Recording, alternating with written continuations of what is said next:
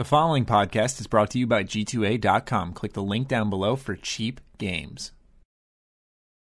Salutations, everybody. It is Matty here today with week 63 of the Ham Radio podcast.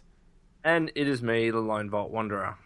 And this week we have a very special guest joining us. Oh, I am so excited. I am so hyped. I know you are. Do you mind introducing yourself? Yes, Shinobi here, Shinobi602 from Twitter, and I don't know, people might know me from Gaff too. So. Yeah, and infamous industry insider. Yeah, hey, pleasure being here. Awesome, yeah. Throwback to all the you had little teases of like Fallout 4 here and there. So, oh boy, yeah. Or making like a video specifically saying like industry insider, like claims something about Fallout 4. I'm like really tempted to look it up right now.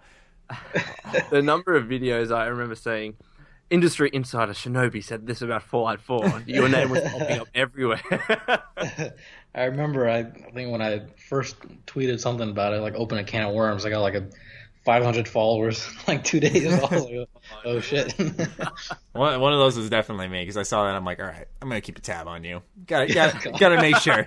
Gotta make sure nothing else slips out.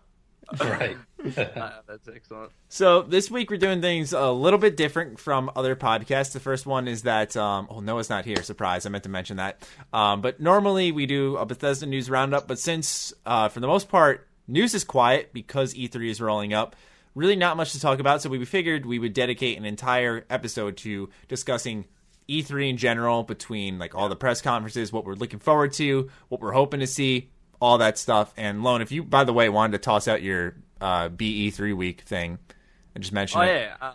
Awesome. So next week on my channel, I'm doing a really, really big collab with a lot of different YouTubers in the Bethesda and Fallout community. It's going to be called B3 Week, and essentially it's a video every day dedicated to making predictions and speculations about what we will likely see at Bethesda's E3 press conference. So really looking forward to that. And it's featuring Matty, Gopher, Our Chest, like almost all the big YouTubers in the community. So it should be exciting. And I'll get Matty to provide a link in the description below. Of course, yeah. And it's going to be huge. So, yeah, I'd keep a tab on Lone's channel. But regardless, let's just roll straight into this. So which press conference do we want to talk about first? Like, we're going to just start off by like shooting this shit about – we want to start off with Microsoft? Gotcha. So we'll start off with talking about Microsoft's press conference, I guess.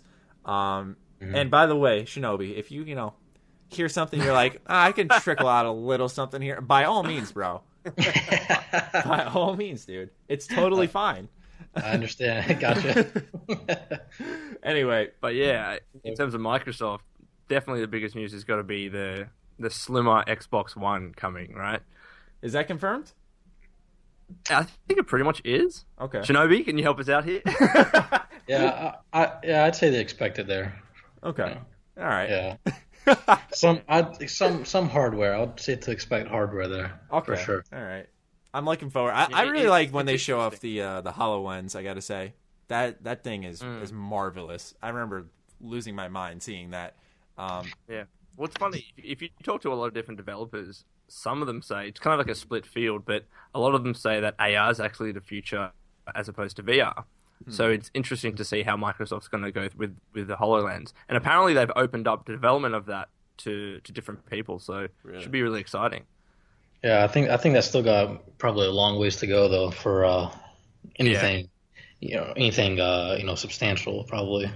Substantial software, probably. For me, I got my fingers crossed for one thing at Microsoft's E3 conference, all right? Phil Spencer's teased it a lot. Talked to EA about it a lot. You know where I'm getting at with this, Lone. I do. I want my KOTOR HD remake. I want it. Sake. For God's sake. How about you do it yourself, get some modders together, and you can do it yourself. All right. Someone's already doing that, but but still, I would appreciate the official one. You know what I'm saying? Yeah, I would love that too. Something you revealed at Microsoft? Yeah, because it was originally, and the reason I'm just saying Microsoft, I guess it could be EA conference, or rather EA Play, but they're really not even at E3 this year, in a sense. But the reason I say Microsoft is because KOTOR 1 and 2 were mainly Xbox exclusive, except you can get them on the PC as well. Yeah. I probably wouldn't. I probably wouldn't expect it if I was you. Damn it all! Why'd you? Well, I mean, I'm hurting right now. EA is not really interested in remasters. I mean, they're not remastering the Mass Effect games either. So I'm hurt. Oh, which that hurt me pretty bad, but you know. No. Oh, good. So then they better not shut down Apeiron. That's what I'm saying. They better not shut down Apeiron. They better not shut down what? The it's this Knights of the Old Republic remake that's being done in Unreal Engine 4, and it looks insane. I got the debut gameplay for it on my channel, and it looks so good. And I'm really hoping that like EA doesn't just step in and go like, "Hey, no." I'm pretty sure they will. I mean, usually don't most licensed.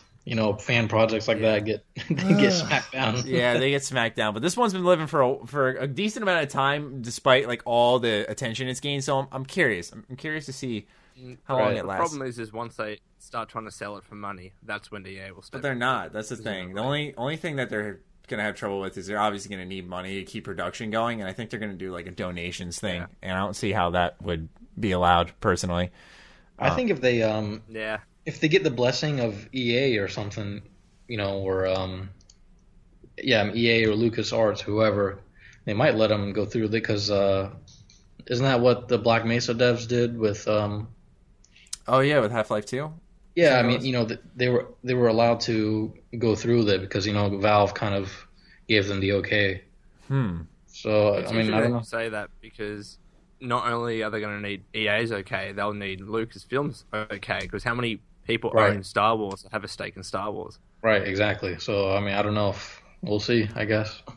So do you guys think this is going to be like a first-party kind of fall? Because I'm just kind of going off the top of my head right now, but I'm trying to think of any games coming out in the fall besides Gears of War, I think is one that comes to mind. But I can't think of anything else for Microsoft that might be... fitting into the fall right now, or could. I really want to see them just do something with Rare's properties. Why can't we have a good Conkers? Why can't we have? They're doing Rare's doing Sea of Thieves, I think. Yeah. That game sounds awesome. I'm talking about like the older properties that they what they did with Rare Replay, right? I think that's what they were doing. You know what I mean? Like now you can get all those games on your Xbox One, so it's like why make a new one? Rare's kind of like the.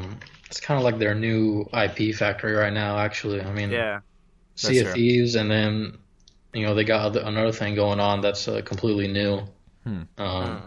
So that's kind of literally pretty much all of Microsoft's other first-party studios are working on, already established franchises. Yeah. Well, it's interesting because they don't necessarily have to get that Rare to, for example, do a new Conkers game because, to be honest, the team that worked on Conkers in the past probably aren't even there at Rare anymore. It's probably a completely different team. So they could easily get another studio to do a brand new Conkers game. I reckon maybe like a semi-realistic Conkers game would just sell off the shelf, in my opinion. True. That happened too with Killer Instinct. That's a Rare IP. But great game. But they had Iron Galaxy working on it. Or was it someone else? Yeah, it's Iron Galaxy because I played it. I played it again recently. That's one of my favorite games on the Xbox One. I love it so much. Right. So, so that's a Rare IP, but they had someone else work on that. So it's possible. Yeah, do you guys think there's going to be like? Because I don't know if it's going to be like one of those Microsoft conferences where. Get this content first on Xbox One and it's like a bunch of third-party showings, or do you think it's going to be more along the lines of first-party? Because I always think, when I think first-party, I think Sony.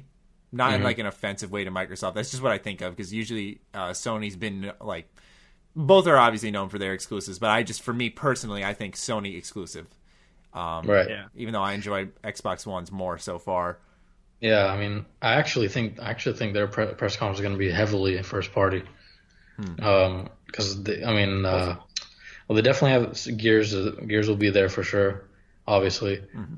Sea of Thieves for sure, Recore for sure. Recore. Right. I'm looking forward to that. I've heard quite a bit about that. I'm excited for that one. What's the other one? Halo Wars 2 is definitely going to be there. Yeah, that's coming out this year. Is it really? Yeah, scheduled for this year, holiday. I didn't know about that. I thought that was going to be a 2017 game personally, because they kind of just announced it and went silent. Well, I mean, it was announced at Gamescom last year, and it had a holiday 2016 attached to it when they first announced it. All right. I'll tell you I'll tell you what I'm expecting, especially because of last year with taking the topic to Fallout. You had Todd Howard come out on the Microsoft conference and talk about Fallout 4, and we know that with console mods out on Xbox One, they've teased that there are new features coming, and I assume that those new features will always come to Xbox One first. So maybe it could be, you know, a showcase of all of these new features of console modding, even though they're coming to PS4, but first on Xbox One. Mm-hmm.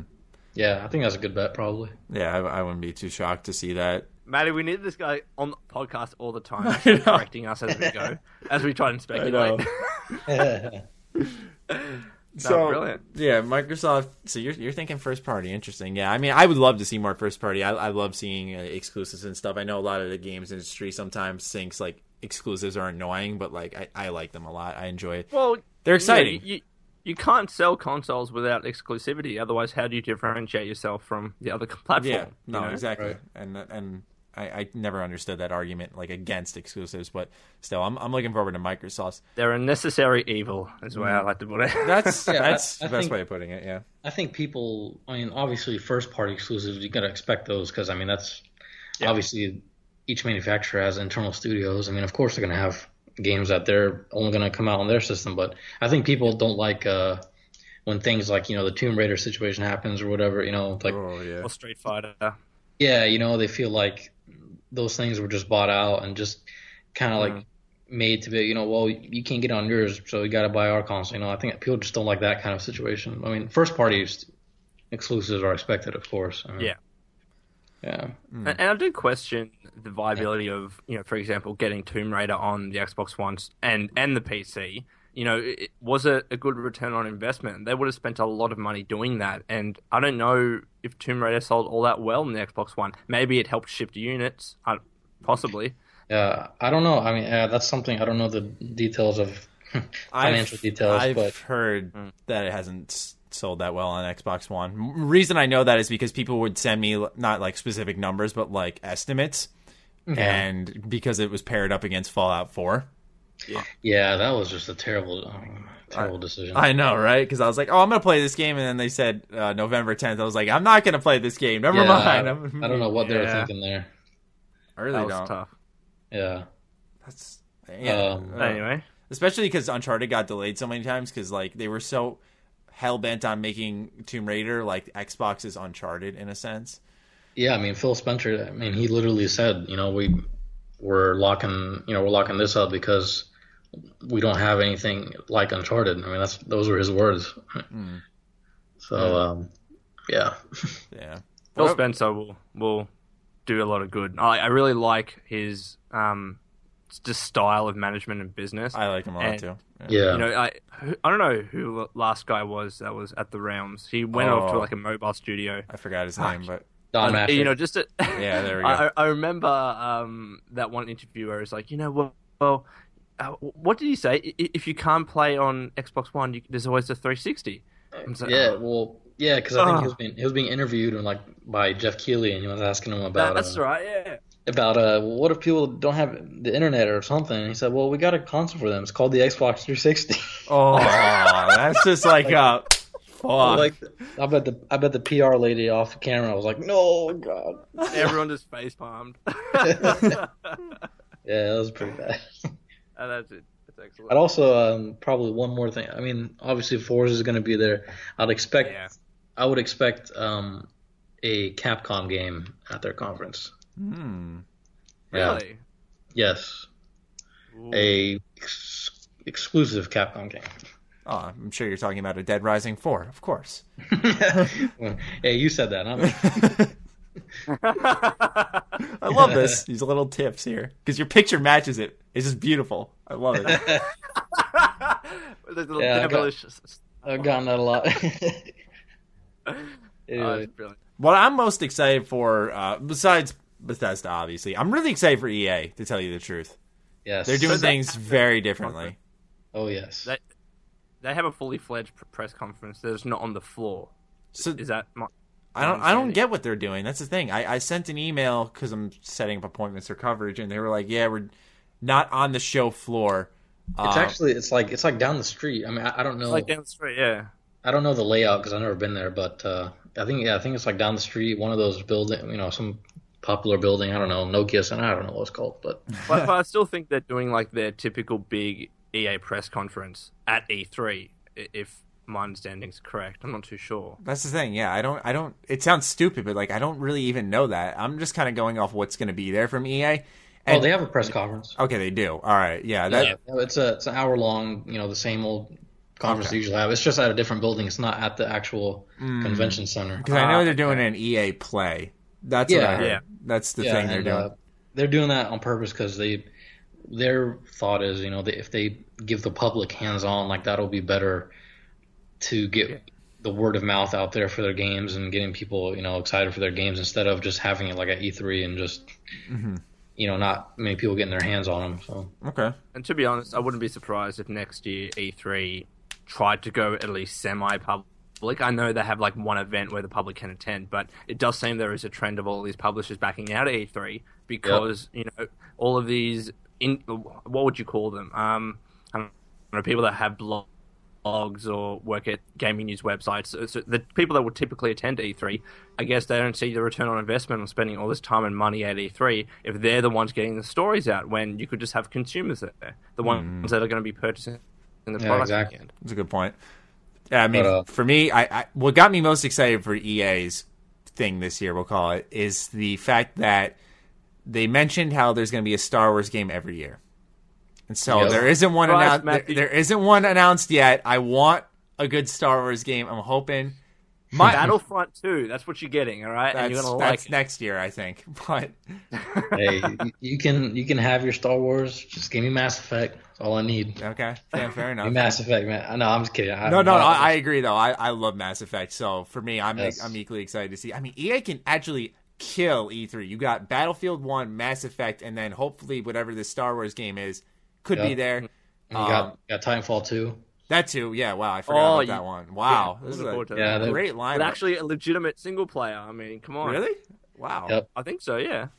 Yep. Yeah, it is. Yeah, they have a single player campaign this time. Oh boy. Awesome. Because they got a lot of complaints last time about the first game, so they remedied that for sure. I mean, my complaint with Titanfall was really just the lack of content. I loved that game so much, but it was just I was done after I hit level cap and prestiged or whatever they called it in the game. Yeah, I was just kind of done with it. But I think yeah, go ahead. No, I was just gonna say with Titanfall that game came out to some criticism because it didn't have a single player. But then you got a game like Overwatch, which is doing really well. But I think trying to compare Overwatch to Titanfall or even Battlefront is kind of comparing apples and oranges. Mm-hmm. Overwatch has so many different characters, has a lot of depth, but Titanfall, you had 3 different mechs that were pretty much the same. Mm-hmm. Yeah. Yeah, not too many weapons, and just the DLC was paid, at first for a good long, I don't know, not 6-9 months. It was, you had to pay. There was a paywall for DLC where with Overwatch, I believe everything after that DLC is free, right? I looked it up because a couple of viewers of mine were talking about it on the on my review for it, and it's free maps and modes and stuff. Plus, with Blizzard, they know how to market their stuff, man. They are extremely good at marketing. I mean, they know those trailers, the cinematic trailers, those were awesome. Mm-hmm. They could be full-fledged, Pixar movies. I mean, they look great. I'm serious. A lot of people have been saying that too. Good. I mean, the one between Hanzo and Genji, that was awesome. I love that one. That seems to be a fan favorite. Yeah, but I would say to look forward to Mass Effect Andromeda on stage at E3. People are really gonna like what they see. Oh, I bet. I really like it. No, I'm really excited because I've heard. Actually, I think it was from a series of your tweets, Shinobi. It was funny. Yeah, I'm sitting here like, oh, I've heard this. Wait, yeah, now I know who from. It was about how it was kind of a lot like Mass Effect 1. Yes, that's what I've heard. Okay, it was you. Yeah, it is. I mean, I don't want to go in. Yeah, don't go into too much. Ninjas are watching me and probably come down through the ceiling right now. But yeah, it's definitely. I would say Mass Effect 1 is their I would say it's the spiritual successor to Mass Effect 1. Okay. It was kind of the game that they've always wanted to make. All right. Wow. Ooh. Yeah, that's... What's your favorite Mass Effect, by chance? It would be the original. Really? That's an interesting choice. Well, like Mass Effect 2 and Mass Effect 3, they improved on a lot of things. From Mass Effect 1, they improved on, the combat, how well characters felt, like how good it felt in the controller, and just gameplay mechanics, all that good stuff, and they improved a lot on that. But it's just Mass Effect, the original, holds a real special place in my heart because I remember first seeing that game in 2005, when it was the very first time it was revealed. I think it was when Microsoft still had these like XOX events that are called like XO5, XO6. It was like before it was like a Canada thing. Mm-hmm. And yeah, when I first saw it in 2005, and I was just hooked because I love Star Wars. I love like Star Trek especially. Okay. And this was like a new universe to me, just seeing these aliens and like the stuff that they were saying would really rang a bell with me because they were just saying you can explore the universe and go to these planets and just it was the first time I met characters like Liara and Garrus and all that and Rex. It was just that's why it's not technically the best game in the series, but it's still my favorite because it really holds a special place in my heart. I think the first for everyone always holds a special place in their heart. Like with me and BioShock, I had to mention it, Matty. No, it's fine because I was going to mention Knights of the Old Republic, but I have an interesting take because I feel like for me it's like Knights of the Old Republic 1, like the favorite game ever created, if I'm truthful. Yeah. But nice. I think that the second one is better. You know what I'm saying? So that's kind of how I see what you mean. But for me, it's like I remember like playing the first Mass Effect for the first time. I was like, wow, this is where it all started. Exactly. But for me, my favorite, I think, like many people, is the second one. I thought it was a mixture of everything they did right. But 3 was, all right, fuck what people say about the ending. Like, that was one of the most emotional games, for the most part, that I played.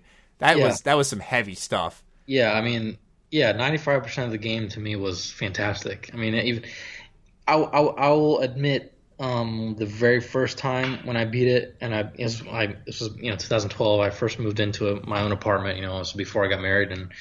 all I had, I didn't even have couches in my apartment. It was just me and the TV. And yeah, you just laid on the floor. Yeah, she made fun of me, but because it was a 60-inch TV, I still have it. I just all I had was that in the living room. No couches, no table, nothing. Hey, priorities, dude. Yeah, man. And I was just playing Mass Effect 3 every night on the bare wooden floor. And but yeah, when I that would have been uncomfortable. Hey, man, I was dedicated. It was Mass Effect, But yeah, when I came to that ending. I mean, it did sting a little bit. Like, I literally had a blank face. I was like, wait. I was like, what just happened? Like, I'll admit. But then afterwards, they put out that extended cut, and I kind of got over it. I'm like, all right, it's fine. Ending's not that bad. But, most of the game was fantastic. So, yeah, definitely on my tops. I hear you. Yeah. Now, anyways, what are we talking about? EA? We were talking about EA. Yeah, EA. We were talking about them. My guess, if I was gonna, I guess back to the Star Wars game because we were kind of rolling with that one. If I were to expect, it's got to be from one of their big developers.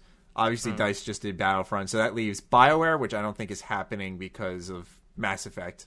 Yeah, so, that's not. Yeah, I was gonna say, and then I narrowed down Visceral. That would make sense. They've been doing something for a while now since the license first got acquired.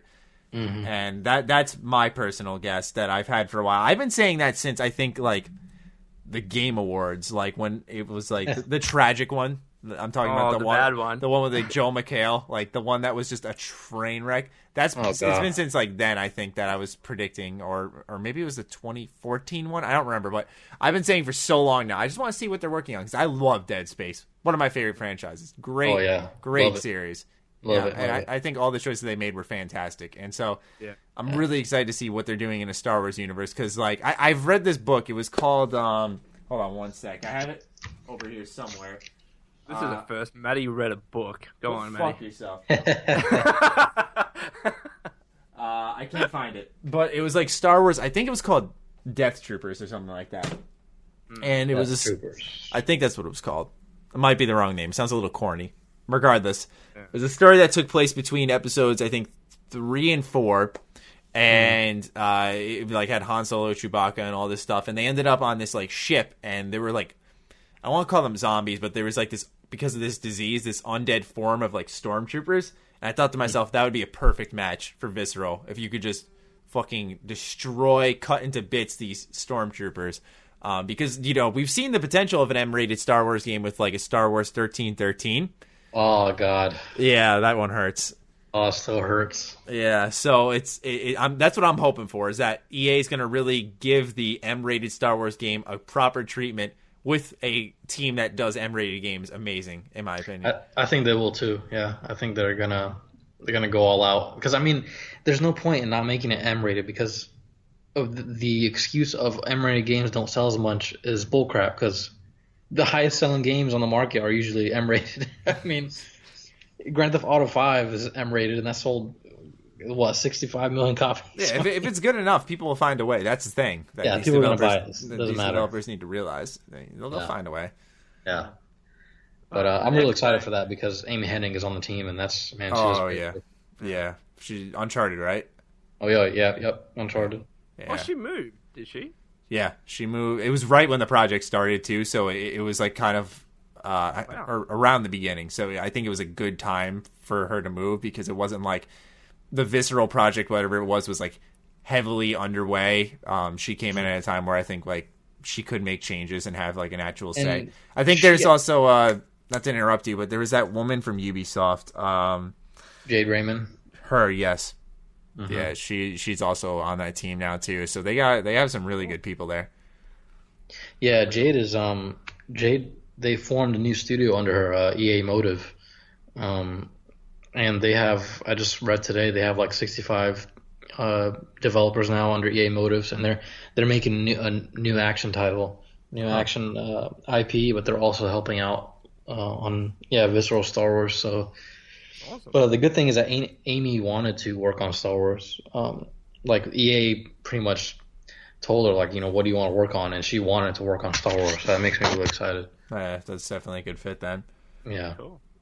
What about Battlefield, guys? Yeah, I was going to say. Let's discuss that. I'm afraid, just in a sense, because I remember with Battlefront, when that trailer was revealed, it was kind of in the same vein as Battlefield, where it was like, oh my God, this is what I want. The trailer, though, Matty, was... Oh, no, I'm not downplaying Battlefield 1 by any means. I'm sure people will say I am just by making a Battlefront comparison. I get it. What I'm saying, though, is that I think the gameplay is going to make or break it, because that people are going to come in and be like, all right, crack their fingers, where's the flaws, and are going to really dig deep into Battlefield 1. So I'm crossing my fingers for DICE. They deserve a good Battlefield launch after 4, which is a great game I've heard. It's just like obviously the awful launch.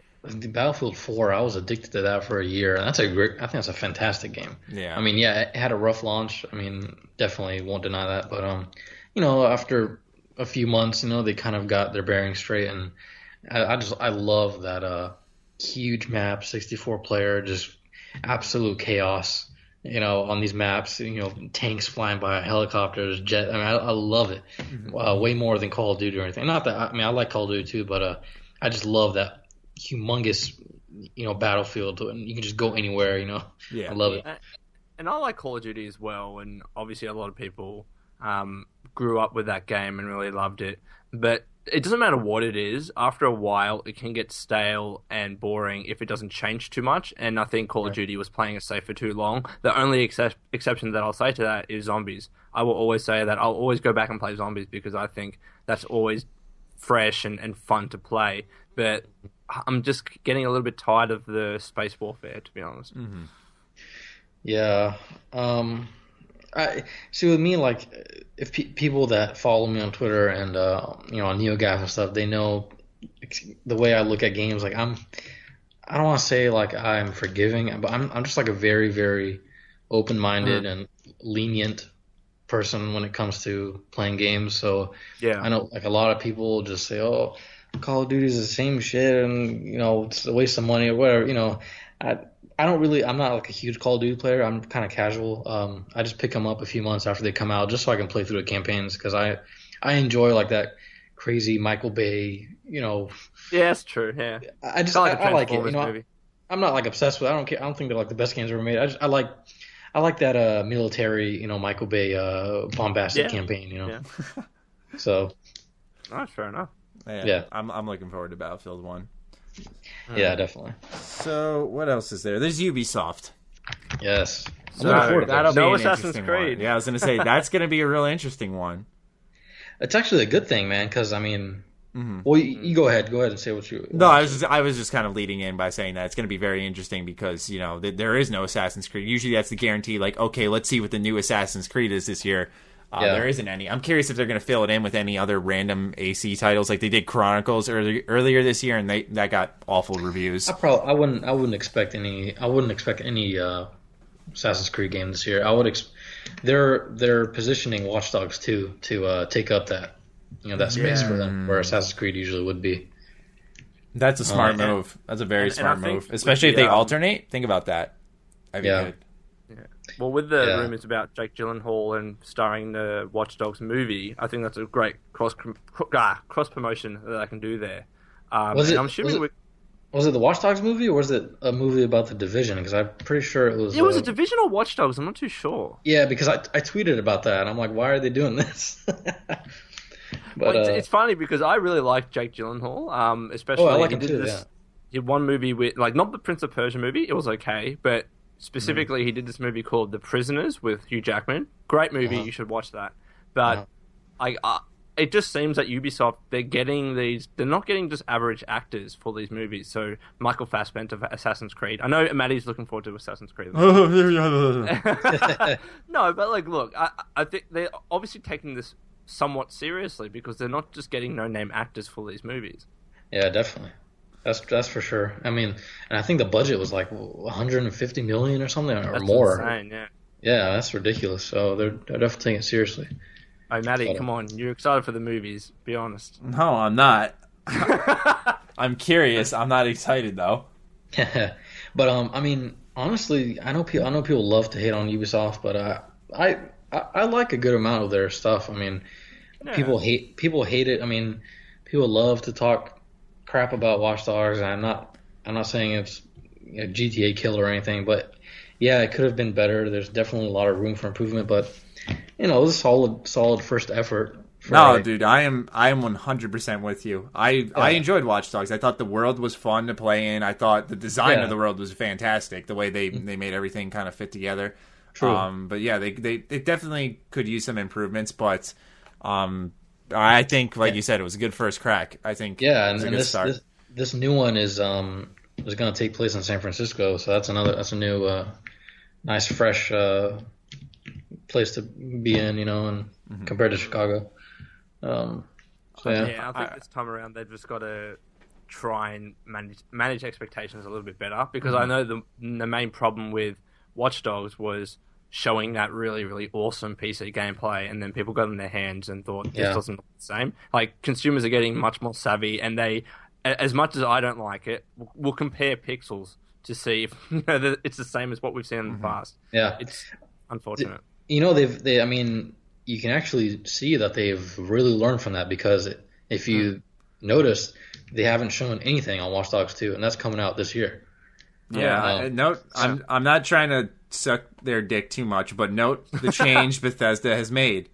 Yeah, you know? Exactly. Yeah, exactly. They have made, you know, EA did it with Battlefield, now this. Yep. It's making a big difference, and I love it because, you know, the long wait hurts. Yeah, and you know, and I don't want to jump back to Mass Effect again, but actually on top, you know, concerning that, I was told by someone close to BioWare that after that N7 trailer, because if you notice, Andromeda was first revealed in 2015 with that trailer, and then in November they had that like 1 minute long N7, you know, like teaser trailer with the ship and stuff, and then after that I was told they're going completely dark until E3 because I was literally told, quote, we're going to approach it Fallout 4 style. Damn. So, nice. Yeah, literally. Literally, so yeah, I mean, a lot of and smart too, because I mean, you don't want to keep stringing people along for years. There's no point. that's like I mean, I know it's not too big of a game, but when it was first revealed as a Kickstarter, Mighty Number 9, that's a good example of a game that just stretched out. Oh, exactly. What's the other one? Guardians for PlayStation. Oh, the Last Guardian. The Last Guardian. That's one. That's one. Man. Honestly, even though I'm ridiculously hyped for it, Final Fantasy 15. I almost said 17. Jesus, we'll get there. But for now, 15. Is Square doing their own thing at E3? I don't think so. They haven't announced anything. But I mean, they definitely have a lot of good stuff there, I'm sure. Oh yeah. I don't think they have a conference. So all right. So actually, you know what? Ubisoft. Now that we think about it here, we got Watch Dogs 2. Yep, I'm sure For Honor is going to be there. That sword fighting game. They confirmed they're going to be there, yeah, for sure. Yeah, and then South Park definitely got to be there. Definitely. Ghost Recon, I'm looking forward to that a lot. Oh yeah, I'm a little worried though for Ghost Recon in the way that I hope it looks like from what I saw on the world map and stuff. I'm getting like The Crew vibes. You remember The Crew? Oh yeah, I'm starting to get those type of vibes where it's like a bunch of like people running around and then there's these like. I played The Crew for a few hours, and I just got bored to tears. I don't know. I played it for 10 hours, I think, and I just wasn't feeling it. Yeah. I tried to give it a chance, too, because I'm not, like, a big racing game fan. But, what I'm saying here is that... I'm hoping it's not another, The Division. I like The Division. It's just... I liked Ghost Recon when it was... Advanced Warfighter. Was it Advanced Warfighter? Yes. It's the one that came out on the 360, right? That's the one you're referring to? Yeah. That was a good-ass game. I don't know why I'm getting confused with Advanced Warfare, Call of Duty. So. Yeah, Advanced Warfighter games, and then they had that Future Soldier Ghost Recon game. That's the one I'm thinking of, Ghost Recon Future Soldier. They had like a narrative, they're kind of linear, had a narrative, a storyline. I kind of enjoyed those. I'm a huge like narrative guy, so I love story in my games. So I'm just worried that this Ghost Recon is going to be like this huge open world, very little story, it's going to be like another The Division. See, yeah, that's what I'm afraid of too. If they did just focus it down to like 4-player co-op, it's all about your squad and make a big open world that you can all roam around and do a main story, side missions, bases, all that stuff. Perfect. I would love that so much because Ghost Recon Future Soldier was a lot about squad gameplay and it did it so well in my opinion for its time. And I think that if they did that same type of focus but just made it like co-op, man. I'd be so what happy. I think though is going to be, I don't want to think of it as a replacement for Assassin's Creed, but I'm sure we're going to see something Prince of Persia related. I think we have to, right? When was the last game? Like 4 or 5 years ago? It's been a while. I thought that series has kind of gone dormant. You know what I mean? Just like no one's really asked for it. Have they? I don't think anyone's asked for it, but... I mean, honestly... I don't really know exactly what's going on with that IP, but I don't... Yeah. I wouldn't expect it there personally. Damn. But that's just personally. I was gonna say you said personally alone. He's not doing this little. No, that is a genuine. It's a genuine person. Like I don't think it will because I think they even said like they're gonna kind of take a break from it for a while. I'm pretty sure. I'm not 100%, but but I would expect a new IP there though. Mm. Okay. Ubisoft's good with that stuff. They, for all their faults, they try new things, and I think people should give them a little more credit. True. Noah fucking hates them. So we did EA, Ubisoft, Microsoft, Sony. Yeah, we'll save Bethesda for last. You guys can talk Sony because I don't even own a PlayStation 4. Wow. You don't. Well, I'm waiting for the new one, huh? Yeah. Oh, yeah, so smart. That's smart. Okay. Well, I feel bad for all the people that do currently own or maybe recently purchased a PS4 because this is going to come out. And it's so stupid because I know I'm going to have to get it. Made. Yeah, but there were some statements made about how PSVR was going to be a terrible launch on the original PlayStation 4. I don't know whether that's true. But that's bull crap. Yeah, because they had a ton of games running on PSVR on regular PS4. People have tried them out. I've experienced it. It was fine. Like you just needed that extra processor. Yeah, exactly. I mean, and there was a couple because there was a thread about it on NeoGAF, and a few developers chimed in there, and they're like, "Oh, this is BS." So, oh, really? Oh, yeah. So I was like, "All right, that's nothing." Mm-hmm. But Sony's definitely the one to watch this year, I would say, for sure. Are you saying like they got big stuff going on? Are you saying like Because I'm curious what's going on with Sony too, because I thought last year's E3 they didn't make like a big fall presence. They talked a lot about like games that were coming out later on, like that Horizon, I think Zero Dawn was the name of it. By Guerrilla, like that type of, those type of games is like, whoa, this looks cool, but it's, you're not going to get your hands on it. I don't think, because a lot of people on Twitter always ask me so much, like, dude, Shinobi, do you think they're going to top last year this year? Last year they had the trifecta, man. They had The Last Guardian and Shenmue and Final Fantasy VII Remake. That's so true, dude. They revealed everything that like was just a myth. Right. I mean, I'll admit I got teary-eyed when I saw Yu Suzuki walk up on stage, man. Dude.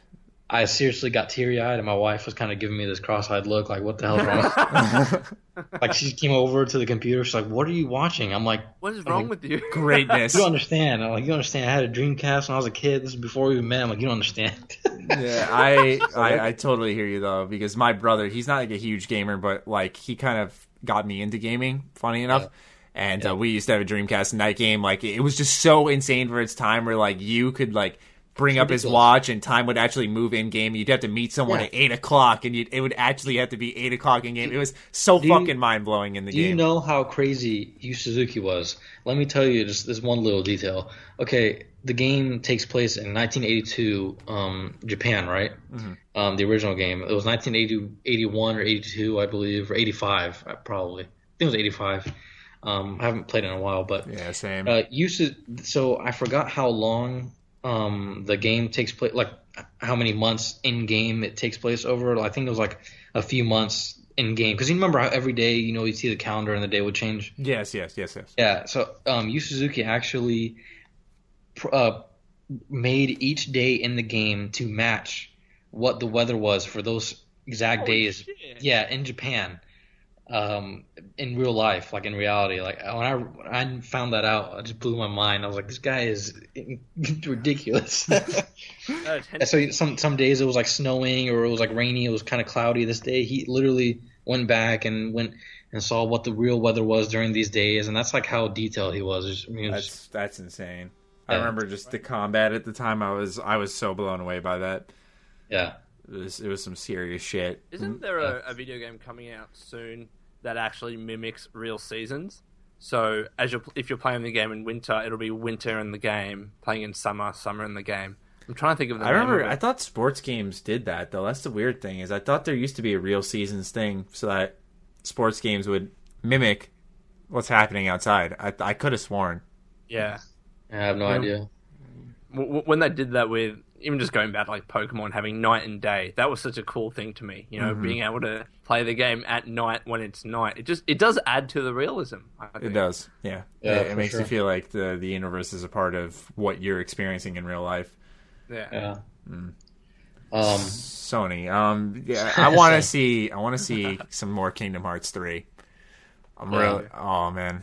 I see, because I know that's not going to be a 2016 game. This is all Final Fantasy this year. I get it. Yeah, definitely. It's got to be 2017 though. Give people a release window. 2017. Yeah. I'm actually, to be honest, I've never played a Kingdom Hearts game. I can totally understand though. It's a great series, but my God, if you haven't started like and played the spin-offs and shit, it's so convoluted. It's so unappealing to look at. It's no wonder they took like a decade to do it. Yeah, that's what I was told. So like, I remember asking people like, "Hey, where should I jump in with Kingdom Hearts?" And I just got laughed away. They're like don't even try to start. I'm like, okay. Well, I mean, it's definitely a series worth playing in my opinion. It's really like emotional. It's so different because it's Disney and Final Fantasy. Like that's such unheard of, you know. Yeah. When you got all these military shooters and stuff that are kind of like in a weird way the same. So it's so fresh and different. Oh, God, my voice just shattered. You know, you got to go through, like, one... or actually, Birth by Sleep, I think. That's a prequel. Then one, Chain of Memories, 358 over 2 days. Like, there's such a long list of them. And, like, I played all of them, and it's just... It's insane. It's so ridiculous. So, yeah, if you actually plan on dedicating to it, you really got to... And that's the thing. I mean, I'm excited by Kingdom Hearts 3. I mean, everything I've seen looks great. I want to play it. It's just I don't know if I should, because I mean, I don't want to be like lost, going in there. You could honestly get away with playing, and it's usually the best ones are the ones that you really kind of need to play. Like, each one adds a little to it, but like, you could skip Chain of Memories, you could skip 358 over 2 days, even though that's a good ass game. But like, you definitely would have to play Birth by Sleep 1, 2, and Dream Drop Distance without a doubt. Jeez, all these names out there. I think there's like 8 or something like that. Jesus. Yeah, like Final Fantasy. Like, where do you start? The first one?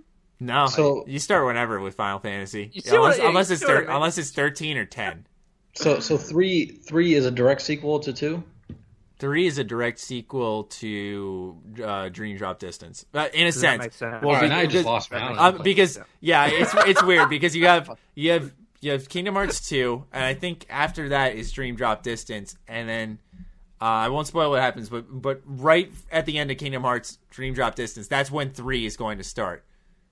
Huh. This makes no sense. But now they're making a 2.8 HD remake, which adds like a little bonus prologue to Kingdom Hearts 3 on that. So basically, you're going to want to play Birth by Sleep Chapter 0.2 or something like that. Is it literally called Chapter 0.2? I think it's like Birth by Sleep 0.2 or something like that. It doesn't make no fucking sense. No, you should. I was about to say, you should look up the explanation as to why they named it 2.8. Like, I can't remember exactly. They're like, oh yeah, we got 2 full games, but then we got this HD cinematics, which counts as like half a game, and then we got this, which is like not a full game. It's like an hour or 2 long, so that's like another half. So we gave it 2.8. I'm like, I have reasons for it, but look, in terms of a marketing perspective, that's just confusing. Why would you do that? 1, 2, 3, 4, 5. They did a great job bundling each one of the HD remakes. So really, all you have to do is buy 3 games, technically. You have to buy Kingdom Hearts HD 1.5, Kingdom Hearts HD 2.5, and the 2.8 coming out this year. And you're good to go, man. Are they literally calling the remasters 2.5? Yeah, but 2.5 is great, dude. Because they got Birth by Sleep and Kingdom Hearts 2, and those are the hands down the best ones. But yeah, it doesn't really make sense because Birth by Sleep is a prequel before like everything happens in the Kingdom Hearts universe. So confusing. And they released it so late. It's oh my god. I don't know why they just didn't do 3 sooner. That's the thing. They just kept doing spin-off after spin-off after spin-off, and it just added to the story. But it's just halting newcomers completely. It's ridiculous. Well, maybe I'll get to them one day. Where are you going to start? What about 2.47? Yeah, or 3.89? Kingdom Hearts Pie. Oh god! What I'm really hoping to see more on is, and it'll definitely be there, but Persona 5. Yeah, for sure. I'm keeping myself in the dark, but like sometimes I just can't help myself, dude. I got to give in. Yeah. I would expect to hear more about that soon. I'd say that they're going to give out the American release date. I don't know if it's going to be a 2015 game, though. Yeah. I'm really hoping so. But yeah, there's Sony's. I mean, I'm really excited for theirs. I love their first-party output. Mm-hmm. Here's the thing. Like, I have no like, quote, allegiance to any of these companies, you know. I don't give a crap, really. I've had almost every single game console since 1990, you know, since the NES, all the Sega ones too. So I have no allegiances, but I mean, I love Microsoft's first parties, but Sony is probably my favorite because I love Uncharted, I love God of War especially. Oh yeah, and I would expect that there for sure. Hey, tell me, dude. You expecting some? What? What? I know what you're gonna say because I was about to make a joke on it. Go on. Well, wait, no, I don't think we're thinking the same thing. I was gonna make a joke about Shinobi. Do you think there's gonna be anything PlayStation Vita there for my good friend? Oh, I was gonna ask that later. Yeah, the Vita. I think I heard of that. Isn't that like some kind of energy drink or something? Oh my god.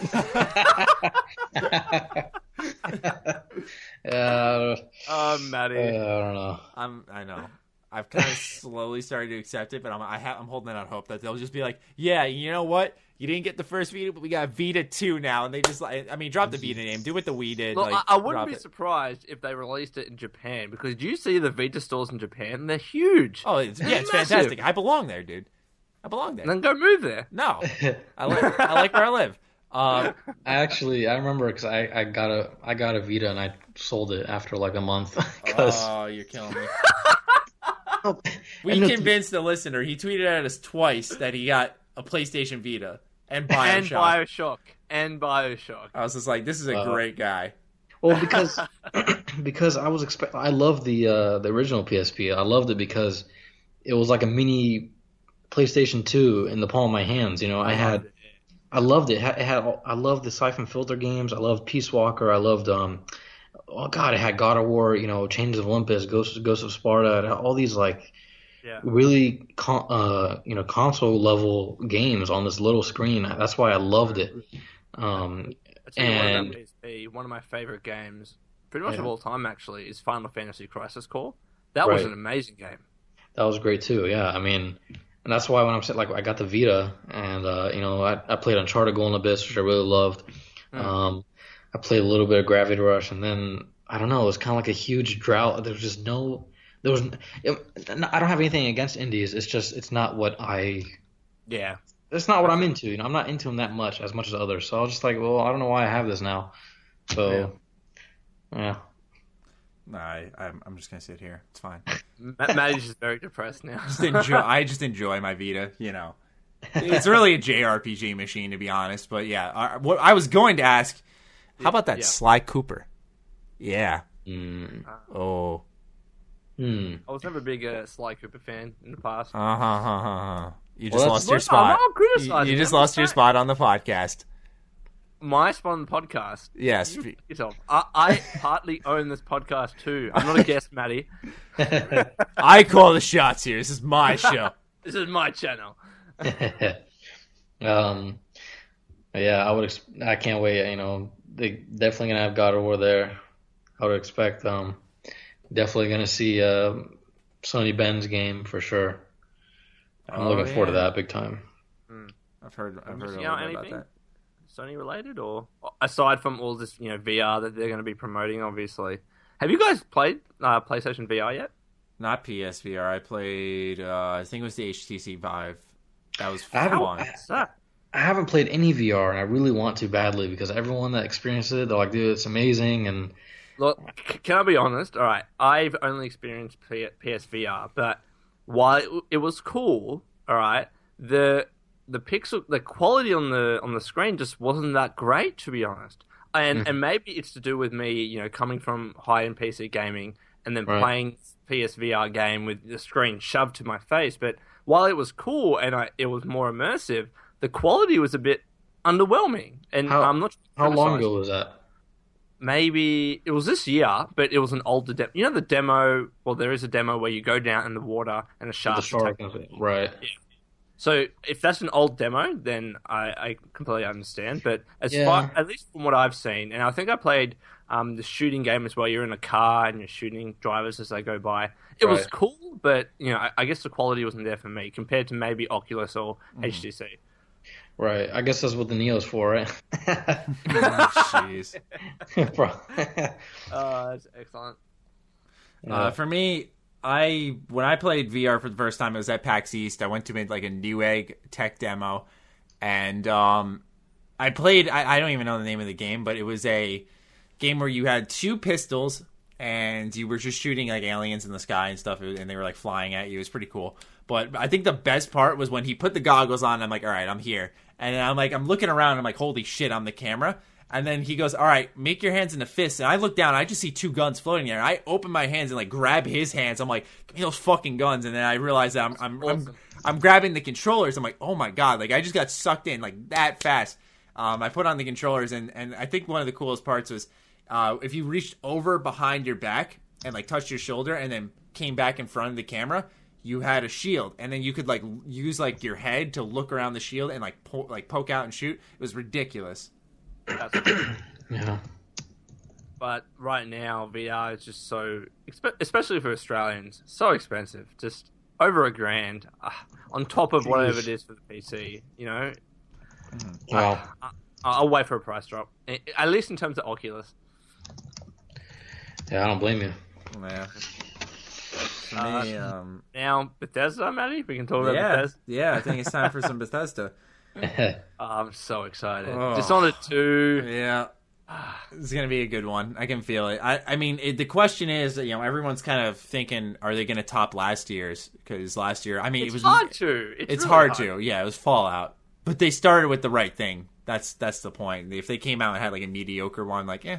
But now that they're coming out with Dishonored 2, but it's like, what else? The only way that they can really top last year's conference is if they have a big showing with Elder Scrolls somehow, and not just Elder Scrolls Legends, like something really substantive.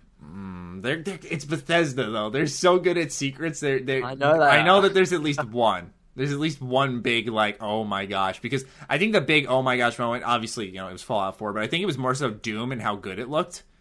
Yeah. So that's how I felt. It looks great. That Prey 2 reboot was definitely going to be there.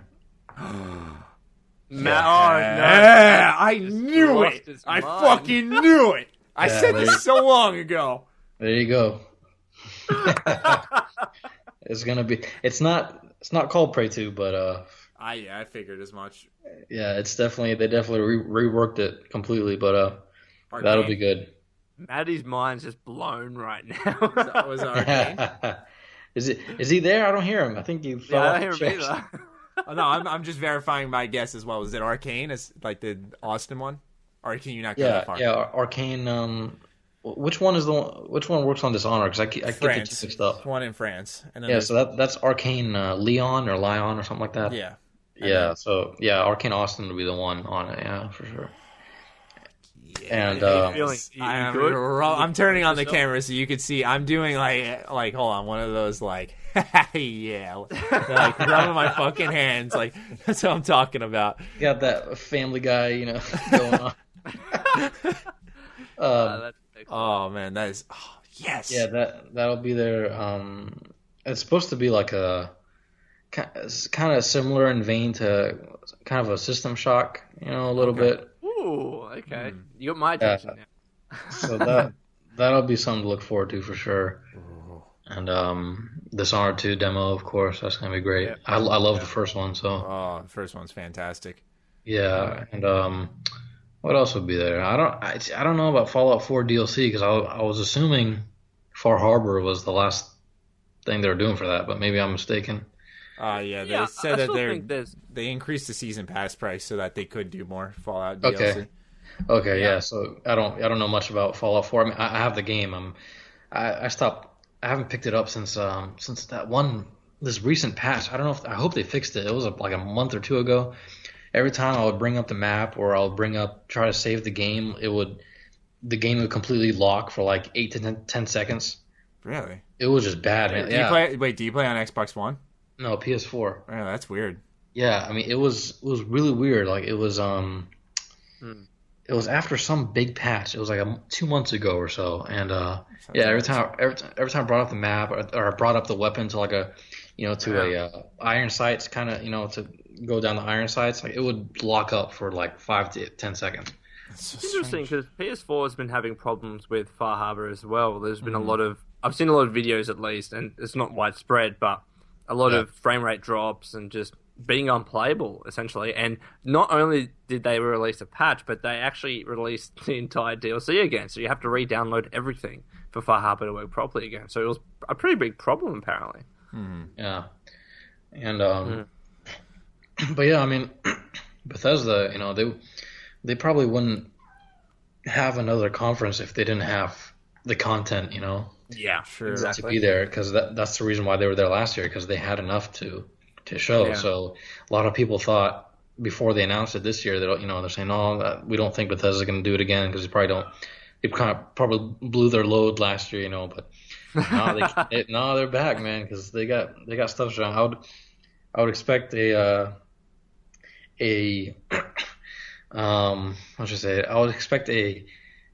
remaster of sorts. Matty, we know what it is. Come on now. We won't say it, but we know what it is. For something. Yeah, I know. I feel you right now. We know what it is, right, Matty? Oh, yeah. Yeah, I think we can guess. Yeah. Well, we won't talk about it. That's fine. Yeah, I would expect that. Yeah, that'll be good. This is shaping up right now. This is good stuff. Yeah. And I'm not 100% sure on this. This is actually, I'm genuinely saying I don't know. I would expect something from Machine Games. I don't know, because they did the Old Blood. I was gonna say that, you know, because they did that last year. But original Wolfenstein was in 2014, mate. So it's been 2 years since that, and the Old Blood came out last year. But that was kind of a smaller side content thing. So they probably had like a small team on that. Yeah. So yeah, I'm sure. I'm sure the same thing could be said for Tango Gameworks.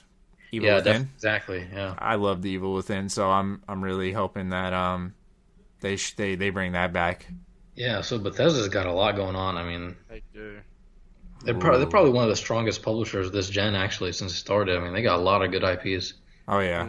I want to put out a prediction out there. I hope we get, and Matty, you're feeling me on this, Rage 2. I want Rage 2. I wish. Such an underestimated game.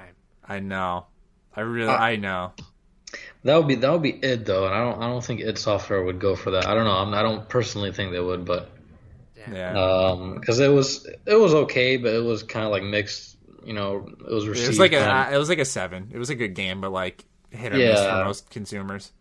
To be honest, after Doom, I would legitimately expect id Software to tackle a new Quake game.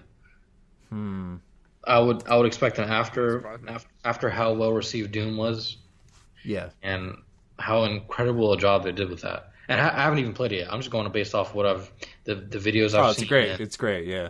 It's a great game, fantastic game. Definitely want to pick it up. Yeah, I just have so much on my plate, but I would expect a new Quake eventually. Yeah, I mean, even the game with a bit of an underwhelming ending still got reviewed stupidly well. People loved Doom. It was amazing. Yeah, for me, the only complaint I really had was I felt it dragged on the campaign a little too long. I kind of got tired of shooting shit, which I know, that's what Doom's about, Matty. It's like, okay, that doesn't change a thing for me that I don't get tired of shooting the same stuff. Regardless, great game. Yeah, I wouldn't say avoid it. And the things people are doing with Snap Map too, just incredible. Yeah. Yeah, they do a thing now called Snap Map Mondays or something like that on TwitchWorks. It's pretty cool. Oh, really? Yeah. Interesting. It's awesome. Yeah. Bethesda's... Oof, imagine, like, Fallout 4 DLC, Dishonored 2, Prey 2, hopefully. Yep. Prey X, we'll call it. Compose yourself, Matty. Yeah. Prey 2, yeah. Yeah, remaster of some sorts, and then maybe Machine Games and Tango Gameworks. Like, damn, they are lining the fuck up right now. Yeah. Yep. And it's awesome. It's awesome to have a lot of big, like a good number of big publishers in the game. It's not always, in terms of competition at least, just to have the regulars out there like EA, Microsoft, Sony. But I like the fact that Ubisoft and Bethesda, they're all growing, and it just gives us more diverse games. Exactly. I'm all for more diversity. I loved when that Bethesda started doing this. So more power to them. Mm-hmm. What else is there? So I think would that be we covered pretty much everything? Yeah. Yeah, I mean, other than that, I think the rest are indies. Maybe Square Enix is the only other one I can think of. We talked a lot about Kingdom Hearts, so all I really know in terms of maybe like Nintendo, they're having a big showing on the show floor at the very least. So I'm assuming could be something Zelda related. I don't know. Dude, they're just... I mean, I get why they're not showing the NX yet, but, like, it's just... I feel bad for them. You want Nintendo to succeed. Like, all of us can say we grew up with Nintendo, loved all their stuff. You want to see them keep killing it. And I really hope the NX works out. Yeah, I think it's better for the entire industry if you have a strong Nintendo in there. Mm-hmm. Definitely. Yeah, and to be honest, Nintendo's a great... In terms of, you know, being family-friendly, it's a great... platform, you know? Yeah, for everyone here probably grew up with Nintendo games such as Pokemon, Legend of Zelda. They're the games that kids can play. And, you know, I, for example, when I maybe go on to have kids, I would love my kids to be able to play Nintendo games because I think they do it the best. For sure. Yeah. Hey, Lone, do me a favor. I'm reading this picture right now. Say Rise Up Lights. No, you're making fun of me, aren't you? Shinobi, if you didn't know, all right, I'm not. I'm literally looking at a picture and it said, my sister just informed me that if you say Rise Up Lights, you'll sound like an Australian saying razor blades. My life will never be the same. I gotta hear this now. Okay, Rise Up Lights. Kinda. I guess. Yeah. That's the dumbest thing I've ever heard. I hope that's not one of those. Yeah, I hope that's not one of those weird things that just sticks in the back of my head. So now someone's gonna, for some reason, say in a sentence, "Rise up lights," and I thought you were gonna rise up lights. I have at the moment. No, never. All right. Anyway, so what's we got a bunch of questions, aren't we? Yeah. Instead of doing the what we're playing, that kind of seems to break up the flow. We'll just jump into fan questions. Yeah. Definitely. So let's start off with. This one comes so from... many questions on. Is that this game? Shinobi, tell us? Yeah. Here's a good one, though. Anarchy asks, is there any Rockstar Games info? Midnight Club. Yes, thank you. Oh, my God. I'm not gonna say anything about Rockstar this time. All right. Fair enough. No problem. All right.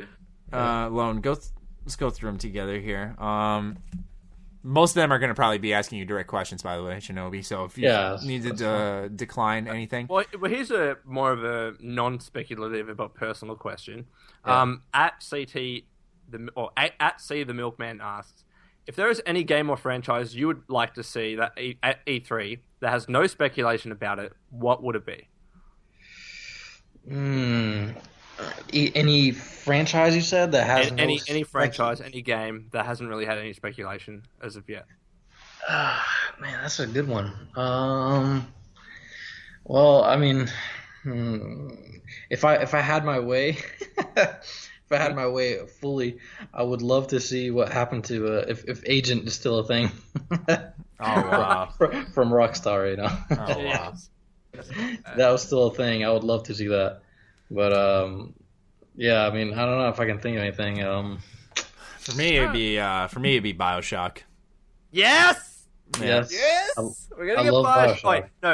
I forgot to... I was going to mention that before. So, what's his name? Strauss Zelnick, the CEO of Take-Two. Mm-hmm. He recently said that they're going to be having 5 big games being released this year, and they've already announced them all. So, apparently, BioShock is not coming out this year. Even BioShock the Collection. Even I don't know. Collection. I think we're going to see the big games because you got 2K17, like NBA, Mafia. That's one that comes to mind. I don't know. He did it on an investor call, but apparently by that statement, you know, there's not going to be anything BioShock. But again, I still think we're going to be getting BioShock the Collection. I think. Yeah. That's happening. It's just I was kind of surprised too when they put out that earnings call that it wouldn't be out by then. Yeah, I don't know what they're waiting for, but neither. Actually, to answer that question again, since we were talking about it earlier with or Matty mentioned earlier, I would love to see a new Dead Space.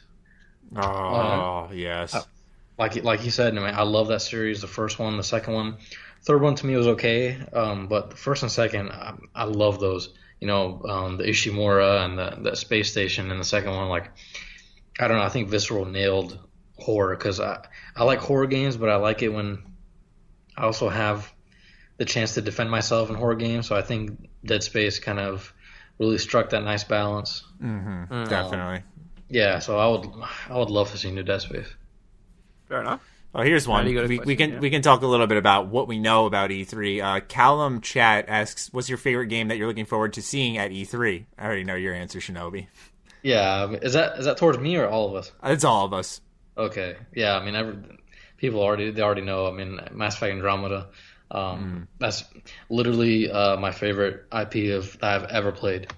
So definitely, I would give anything to see just a little bit of that. So yeah, you know Matt answer already. It's BioShock, of course. But we're talking about what we already know. What we already that we know is going to be at E3. From what you know, like we know Mass Effect's gonna be there, so that's that's a legitimate answer. Yeah. Maybe Dishonored 2 then. Yeah, that'll be good. I'm definitely leaning towards that. Dishonored 2 is like, oh man, I mean that's the one that. Prey 2, Matty? Huh? Not Prey 2? Well, because because I'm going off what we know about Prey 2 from that original demo, and that looked insanely good for its time. So I have to temper my expectations a little bit here, just to be safe. I might lean a little bit towards Watch Dogs 2. I'm curious. I wouldn't say that's like, oh, I can't wait, but I'm curious because I really enjoyed the first one. So, yeah, that's a good choice.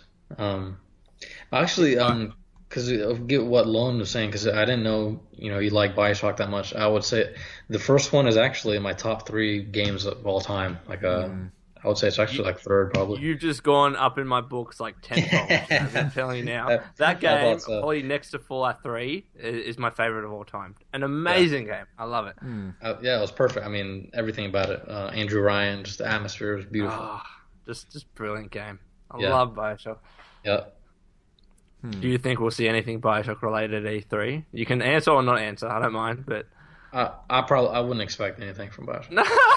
How does it feel, bitch? I'm not saying that there's not Bioshock stuff going on.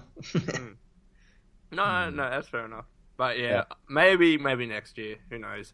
Maybe. I'm so depressed. Another year without Bioshock. Yeah, God Almighty. Maybe it might be there. I wouldn't expect because it's been. Nah, fair enough. Because they Irrational was dissolved, so the guy Ken Levine is doing his own thing, but they're putting teams, they put a team together, I'm sure, to work on a new BioShock. So I'm just out. But also 2K Australia, which worked on BioShock 2 and Infinite in some respects, they shut down as well. So you actually have a lot of the original developers of BioShock. They've moved on. Right, exactly. So interesting take. Yeah. Katie Feed asks, "What do you think about Infinite Warfare at E3?" That's kind of a really broad question. I mean, he said afterwards, "Will they show some other stuff?" But I mean, they usually do the campaign gameplay and. They're going to show it at Sony's conference for sure. Mm-hmm. Yeah, and so... I'm looking forward to that. I know that thing's got like a bazillion dislikes on YouTube, but yeah, I'm excited. Do you think we're going to be seeing the new Battlefield featured at Microsoft's conference at all, or is it all going to be EA? Yeah, I think we'll see it at Microsoft too. Yeah. But it seems like they do have a partnership. Yeah, there's actually a closed alpha coming later this month. So. Wow. Awesome. Yeah. Just drop that right there too. Holy shit. Just dropping info bombs left and right here. Listeners are probably eating this shit up. Well, this isn't live right now, right? I mean, is it? No. Okay. I'm talking about when it is live. Right. For me, I'm not trying to hop on the hate bandwagon, but I hated Advanced Warfare so much. And Infinite Warfare looks like more of the same, and I'm just like, no, I did not like that game. I love Black Ops 3, so I don't want people to call me a Call of Duty hater because I love Black Ops 3. Are you talking in terms of multiplayer? Multiplayer, yeah. Okay, because that makes sense because I don't really dabble in multiplayer. The last time I was big into Call of Duty multiplayer was probably the original Black Ops when I had my 360. I was really into Modern Warfare 2, Black Ops. I was huge into those multiplayer, but I don't know, I kind of just dropped off a little bit, become more of like a single player narrative person. But I loved Advanced Warfare had a great campaign to me. I enjoyed the campaign. Black Ops 3's campaign, I would say, was probably one of the biggest letdowns. Oh, really? Okay. It takes a lot to let me down, and I was supremely disappointed with. I never played because Black Ops 1 and 2, to a lesser extent. They were known for having good stories and a good campaign. Exactly. That's my point. Black Ops 1 and 2 is fantastic. Yeah, Black Ops 1 and 2's storylines were. I love those. I mean, the numbers, Mason. What do they mean? Right? Oh my gosh, I forgot about that. That's why. Wow. That's why I was looking forward to Black Ops 3, and my God, it was awful. Throwback. Whoa. Damn. Yes. Wow. You just hit me with some real shit there. Oh, did I? Yeah. The twist for Black Ops, man. Oh, that hit you right in the feels. That was great. I don't know if you had to compare that twist with the Bioshock twist. So which one would you say was? Bioshock. Oh, no, I was going to say. No. I was going to say Bioshock Infinite's twist was better than any other Bioshock twist, let alone Black Ops. Bioshock Burial at Seas. Twist. It was better than any twist I've had in a video game besides KOTOR 1. Well, actually, I haven't played that yet, so don't say anything too much about it. No, I won't. You need to play. And I'll say this as someone: if you've played all Bioshock games, those DLCs are brilliant. Like, they're such fan service, it can't be described enough. Because it closes out the universe, basically. It's a full... Well, that's what I'm saying. I'm waiting for that collection, so I'm sure that'll come with everything, you know, bundled and everything, DLC. And that's what I'm hoping for, because a lot of people that haven't played Bioshock, I'm saying, look, you can play these Bioshock games now, but if they're releasing a remastered collection of these games, I'd highly suggest go playing them. I'd probably replay them all, just because of the fact that they have better graphics. Definitely. No, I plan on doing the same, because I'd like to see Bioshock 1 primarily updated, because that one can feel a little clunkier at times. Yeah. A good question to wrap this up on is one that I personally have myself and almost forgot to ask. Neil Lennon asks, can we expect anything from Sucker Punch? There was the rumor of Sucker Punch working on a Spider-Man game. That's an insane rumor. That I would cry on the spot. That is because I love that's I've said it. You guys can quote me on this podcast. I have said it before. Spider-Man's my favorite superhero, and man, if he got some good ass treatment, I would be so satisfied. I'm gonna spit that out right now. Spider-Man is my favorite superhero. Batman, man, Batman all the way. Yeah, I mean, I don't blame people for loving Batman. I want Spider-Man to get that same treatment that Batman got. Like, those, like, kick-ass game after kick-ass game. For sure. How do I say? You're hesitating. He knows, but he just doesn't want to say. No, I know. I'm just more so asking because I was going to ask myself, and I totally forgot. But I would say obviously there's unannounced titles at Sony's press conference, and I'm not saying one way or the other if Sucker Punch is going to be there, but there's unannounced stuff will be at Sony's conference. Oh, Matty, it's okay. We'll get through this together. Maybe they'll finally do like that Infamous on Vita. That's been a big thing too. Yeah, Infamous on Vita. They did XCOM on Vita, for God's sakes. Like, what are you doing, Sony? Are you serious? Don't get me started on XCOM. XCOM Enemy Unknown on Vita. And I'm like, all right, that's awesome, but what the, like, why? I think Yoshida was like, went on record, like, was it like a few months ago or last year? He was saying, don't expect any more AAA games on Vita. But I'm still like, crossing my fingers for me. Oh shit! Yeah, but I'm crossing my fingers that like that was a big lie. The Vita is dead. Okay. What does Vita mean, sir? Vita means new life. Okay, but in your face. Yeah, well, it's definitely not living up to that name.